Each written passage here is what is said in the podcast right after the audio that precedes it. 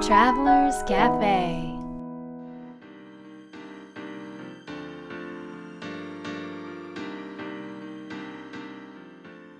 ライフトラベラーズカフェへようこそ。松田美弘です。若菜です。さて今日もサンセバスチャンからなんですが、今日で最後ということで、サンセバスチャンのそれぞれの好きな過ごし方について話してみようか。どんな過ごし方が好きですか？若公園って呼んでるところがあるんですよ。珍しい名前だね。正式にはわかめちゃん公園って呼ばれてた。正式には全然違う名前なんだ。そのバルっていうか、旧市街から、ちょっと近いとこか。通りを挟んで反対側にあるんですけど、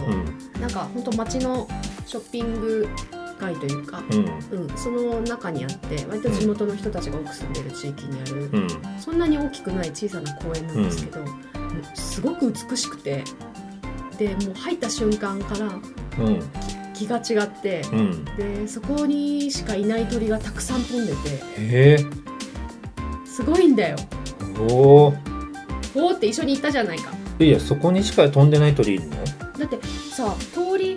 一歩外れたら、公園から一歩出たらね、普通になんかスズメとかハトとかしかいないのに、確かにその中に行くといろんな種類の鳥が飛んでるんだよ。そう、大きくないよね。小さい。だけどなんかそこだけもうそうなの、天国みたいな、すごく綺麗な場所を一番最初に行った時から、なんかもうそこがあまりにも気持ちよくって、なんかね、そこに行ったりそこを通るのが大好きで、でそんな話をその後いろんな人たち一緒にお連れしたり一緒に行った人たちにしてたら、なんか知らない間にわかめちゃん公園って呼ばれるようになってて、っていうのが名前の由来です。でそこに行って過ごすのが好きと。好きいいですね。そうなんです。みひろくんは？僕は海ですね。だよね。コンチャビーチっていうビーチがあって、そこは何だったかな、世界で美しいビーチベスト10とかに選ばれたんだっけ。でそこで泳ぐのが好きなんだけど、水がね、冷たいの。水？ハワイとか比べ物にならないくらい冷たい。結構でもさ、暑い時は暑いじゃない？30度くらいまで気温は上がるし、水は冷たいの。そうなんだ。で何が好きかって、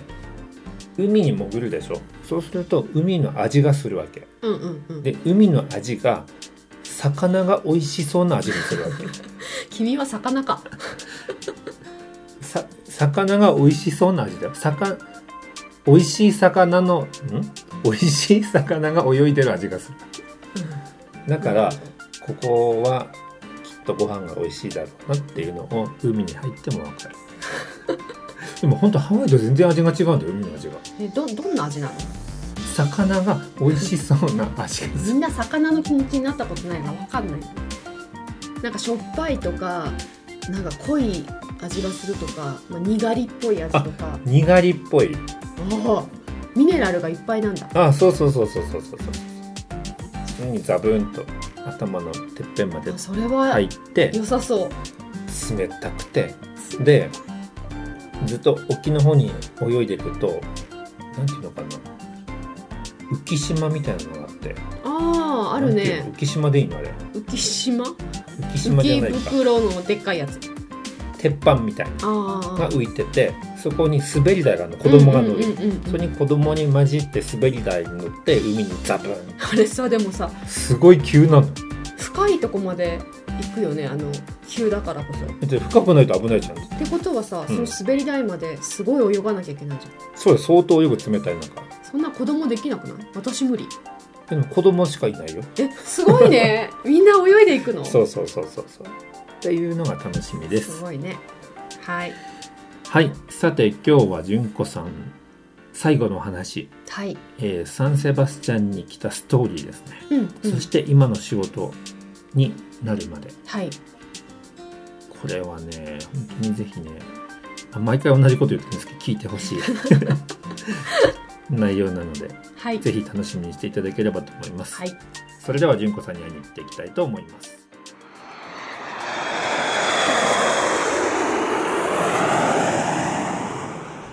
でもなんでサンセバスチャンにたどり着いたんでしたっけ？聞きたい。なぜたどり着いたかというと、はい、私がバルセロナにスペイン語がやっぱり好きだったのがあって、なぜスペイン語が好きだったかというと、英語が小さい頃から好きで、得意教科だったのにもかかわらず、アメリカに卒業旅行で行ったら、全然通じないという超ショッキングなことが起こり、でも今考えてみたら、そのサービス業についている黒人の人たちのことなんか分かるわけないんじゃないですか、普通ね。あれでもう大層落ち込み、これちょっと違うことやろうかなと思った時に、香港が大好きだったので広東語をやるかなって思って相談したすごく仲がいいお友達が、いや広東語やっても中国語はいっぱいあるし、それよりスペイン語をやったら世界の半分は純ちゃんのものだよって言われて、でじゃあスペインに行ってみればって言われて、じゃあ行ってみ、もうその時円高だったので、そんなちょっとお金食べてパパって行けば、行ったらですね、2ヶ月目にしてニューヨークに行ったんですよ、スペインから、そしたらですね、イタリア経由で行ったんですけど、イタリアでもなんか言ってることが分かるし、アメリカのニューヨークに着いたらサービス業ってみんなヒスパニックじゃないですか。全然自分の言っているスペイン語が通じ、相手が大喜びし、なんかちょっとアメリカいいんじゃないって思うぐらい、英語は絶対作んなかったんですけど、良かったので、それからずっとじゃあもうちょっと頑張って勉強しようかなっていう思ってる時に、ちょうどお友達から、サンセバスチャンがとても安全で良いし、ちょうど今の時期だったんですけど、パンプローナの牛祭りに友達が行くから行ってみればって言われて、じゃあサンセバスチャンから行ってみようっていうことで、それでこっちに来て。それは何年前ぐらいですか？20年ぐらい前じゃないですかね。もうそれはもう思い出すことも数えるのが大変なぐらい大昔ですけどそれでその時に見たサンセバスチャンの街はどんな印象だったの？そう、それがね、それで騙されたと思ったんだけど、ちょうど7月だったので、そこの、港のところがもう本当に緑の超透明な海で、波一つなくて臭くなくて、でそこで泳いだりして、シャワーも浴びずにバルセロナの電車とかに乗って帰ってたことが思い出なんですけど、すごい綺麗で天気も良くて、で暑くないし、日本って暑いじゃないですか。そうですね。これはいいと思って、ここに住みたいと思ったら、実際住んだら1年のうち 60% が雨だし、人は全然こうちょっとこうフレンドリーじゃないし、普通スペインの国で同じバルに3日行くと、もう友達みたいな感じで、同じもの出てくるんですけど、ここは顔も見てくれないし、なんていうひどいところだと思いましたが、それも石の上も3年で、でもそんななんてひどいとこだって思っても、そこに居続けようと思ったのはなんでですか？やっぱりこのサンセバスチャンのいいところは、その結局最初に一人で来たら、こうやりなよとか、こっちおいでよって言ってもらうとすごい楽しいじゃないですか、転校生。結局めんどくさい時ってありません？もう一人でいいのになとか思ってきた。ここはですね、すごい見られてて、自分のこのグループに入れて負けてもいいなとか、感じがいいなって人しか入れないんですけど、一度入ってしまったらずっと面倒見てくれるんですよ。でその付き合い方がすっごい関東人と似てるの。日本人みたいな、なんかそのだからなんて言うんだろう、スペインの明るさを持つけれども、日本人のきっちりさを持つのがこのサンセバスチャンの人だし、その日本って教育レベルが結局今貧困があったとしても、やっぱ基本の教育レベル高いじゃないですか、絶対文字を書くことができるとか、基本的に何がどこにあるかとか地理とかも分かってるじゃない、アメリカがメキシコがアメリカとか、スペインがメキシコにあるとか、アフリカがなんとかとか、うん、こうそういうのがない国から来てて、うん、ここもやっぱりちゃんとした基本的な、うん、経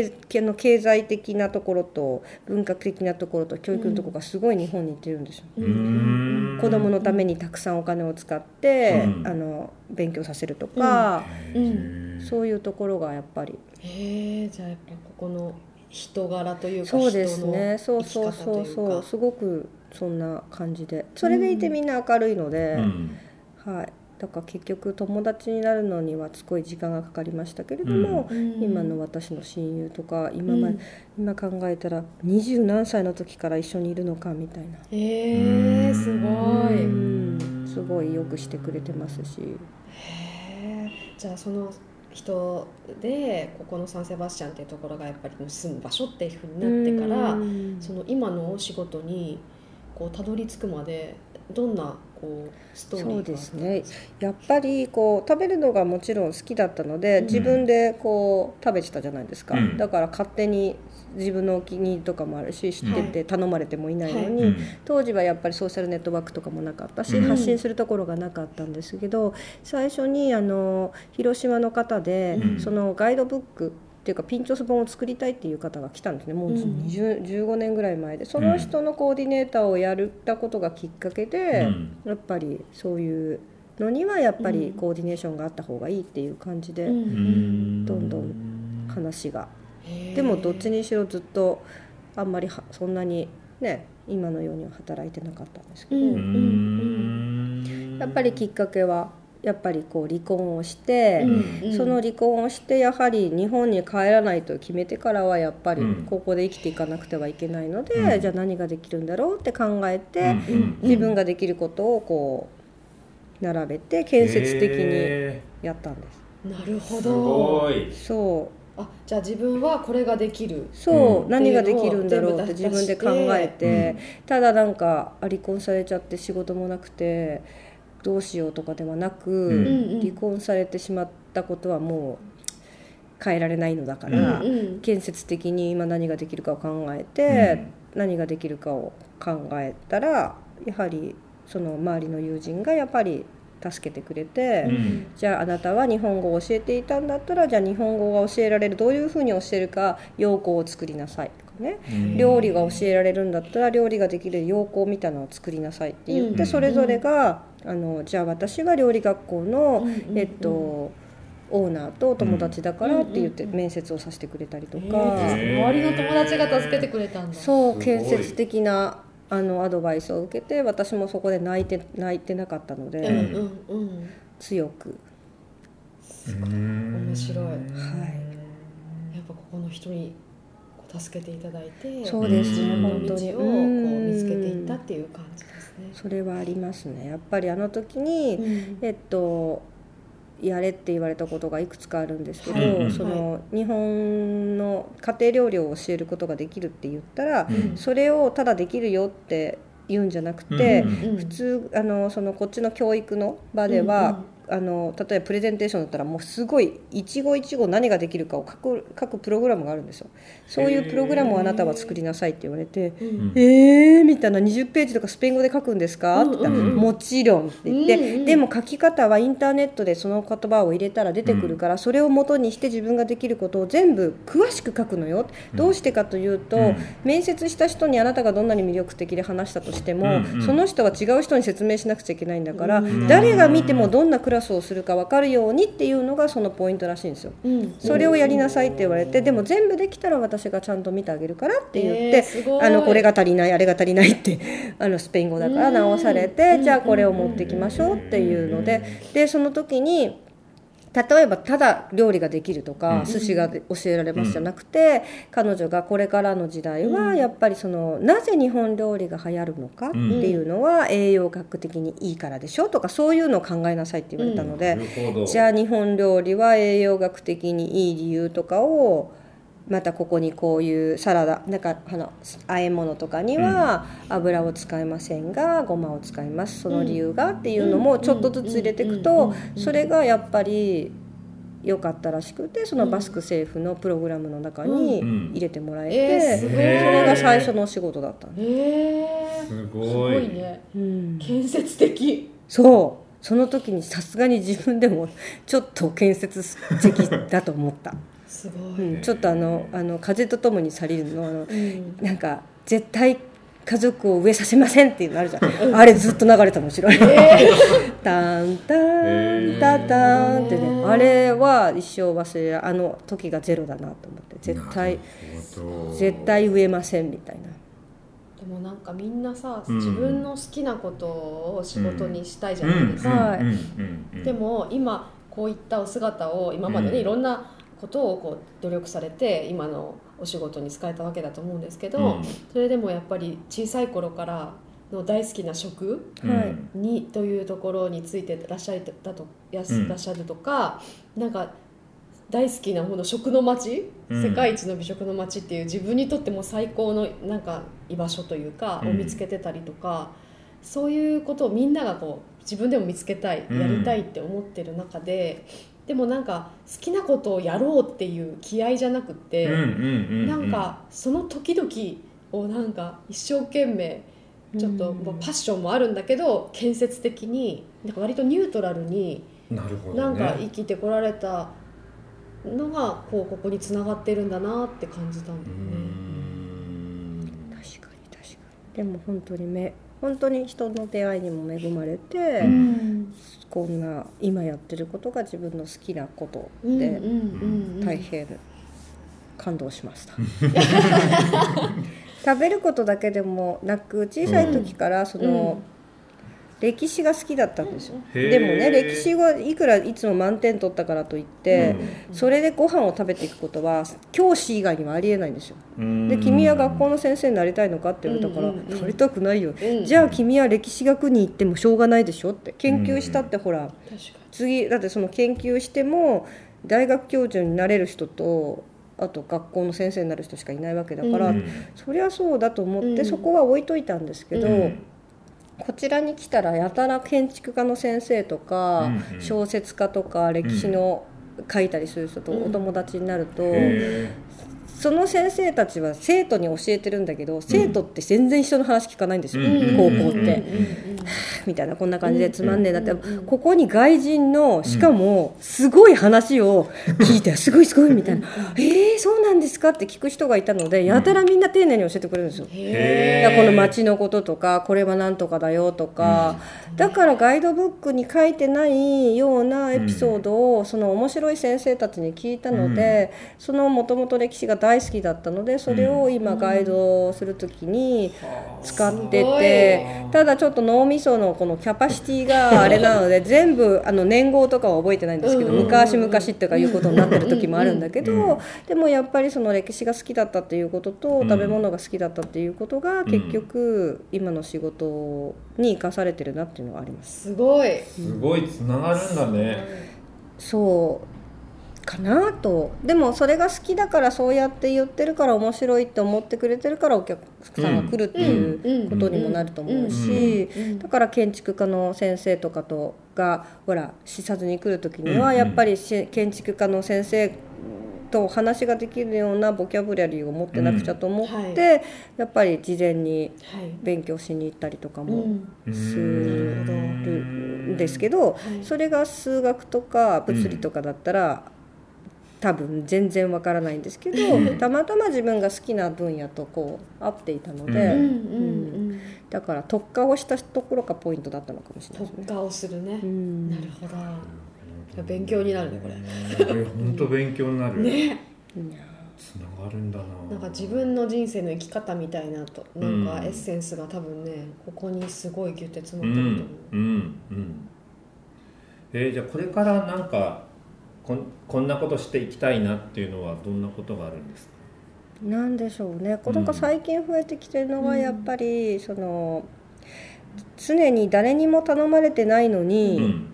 勝手に店の中で分析するっていうのがあるでしょ、あのウェイターの動きは無駄とか、このお皿は合ってないとか、このあれとかと、そのこの料理は量が多くてコスパがいいとか、あと知らないところに行くじゃないですか、でこの間もそのレストランとかでシンガポールで食べたらこれは絶対スペインでも受けるとか、うん、そういうなんかネタみたいなのをずっと貯めてるんですけど、うん、そのネタをこう買ってもらうっていう仕事はコンサルじゃないですか、うん、そんなこんなの役に立つのみたいなものが本当その人にとっては役に立つ、うん、それがだんだんこう形になってきたかなという感じで、でこれからはその、うん、なんかその行政であったりでこう、うん、サンセバスチャンみたいになりたいという方には、うん、そう簡単にはなれないということを説明して、はい、それでなんかこうでもそれでもここだって30年前からねそのピンチョスだったらそんな歴史も長いわけじゃないからできますよというような感じで、ちょっと違った展開が生まれてきてる感じですね。楽しみ。でも相変わらずやっぱりお客様とバールとかレストランに行くのはやっぱり毎日楽しいですね、一期一会みたいな感じで、で楽しかったですって言ってもらってで、それを覚えていて7年後に来てもらったりとか、そういうのがあるからやっぱり、まあ、学校の先生もそうだと思うんですけど、やっぱりすごいいろんな人が来ていろんな人から影響を受けていくので、これからもこうライクアローリングストーンじゃないけどずっとこうやってずっとこうやって生きていくのかなっていう、聞いてるだけで楽しくなってくるね、いや一つ言えるのは、自分の人生が、絶対幸せですって言えることです。明日死んでもいいなって思えるぐらい毎日幸せなので、心残りはないし、毎日ここで幸せなので、幸せやっぱりどうせ誰かと一緒にこう街を案内してもらうなら、その街が大好きで、幸せですって言ってる人の方がいいのではないかと思うので、私は毎日小さなことでここに生きていて、こう一杯飲む美味しいワインとか、ピンチョスとか、友達とそこで海を見ながら綺麗だよねっていうので幸せなので、自分の身の丈に合った幸せをしているので、皆さんが一緒にいてもいいと思ってるのかなというような感じが、素晴らしい最後の大きな教訓ですよ、本当だね、幸せの教訓、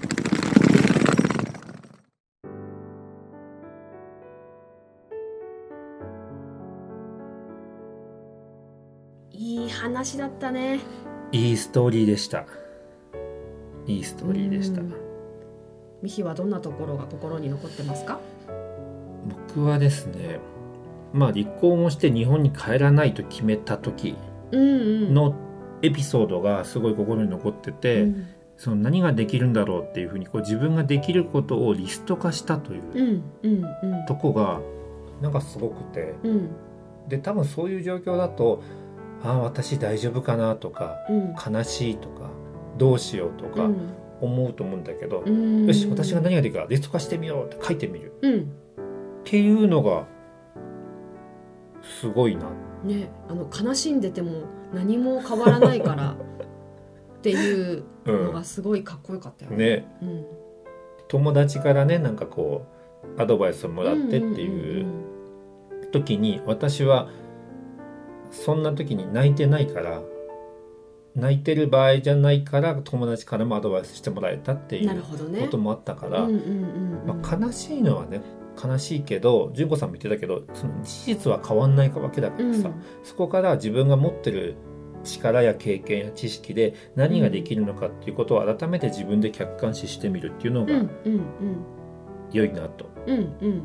思いました。なるほどね。はい、若菜さんは？私はなんかそうですね、その純子さんが今、食っていう子供の頃から大好きだった仕事につけて、でなんかこう大好きなサンセバスチャンでなんかいいお客さんたちと毎日食べ歩きしながらいろんなことを分かち合うっていう人生を送られてて、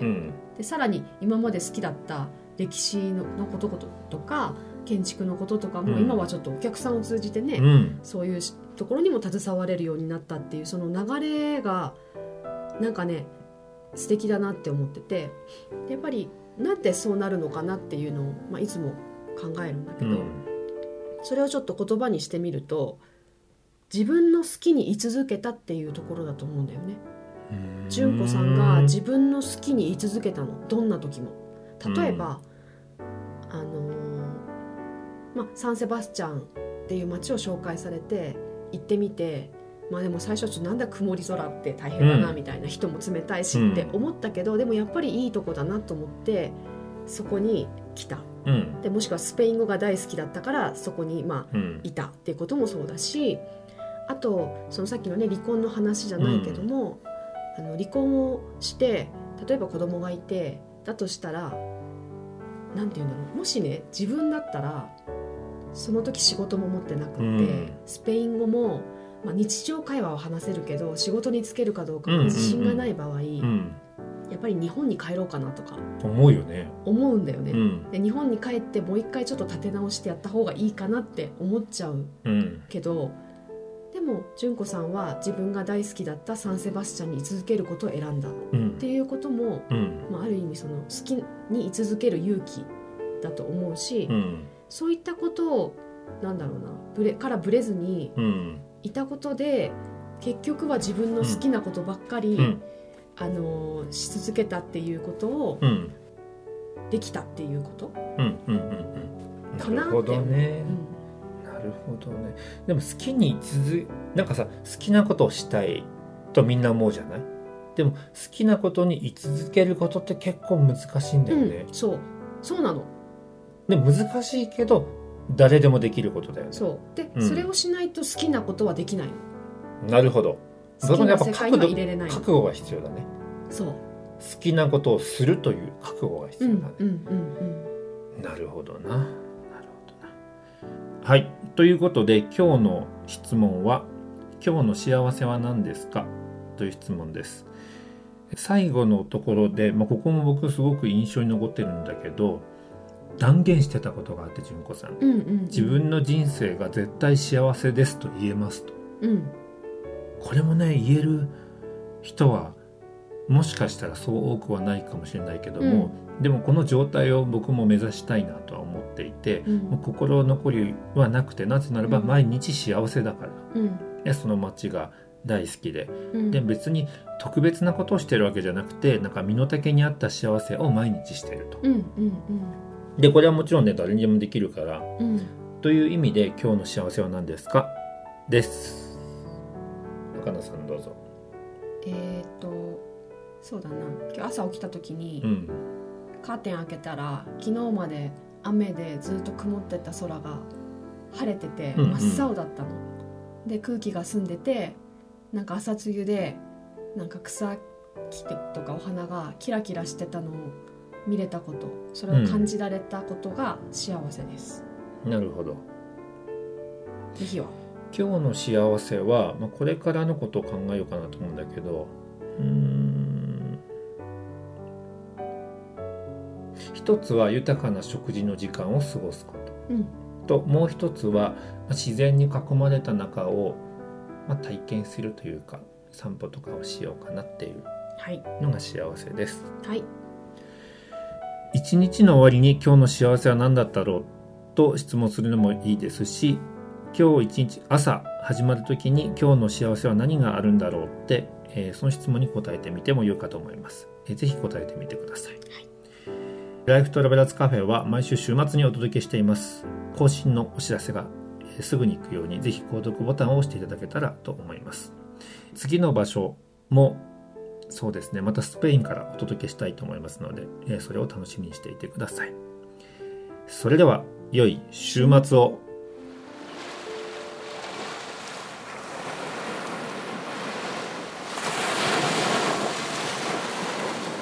Life Travelers Cafe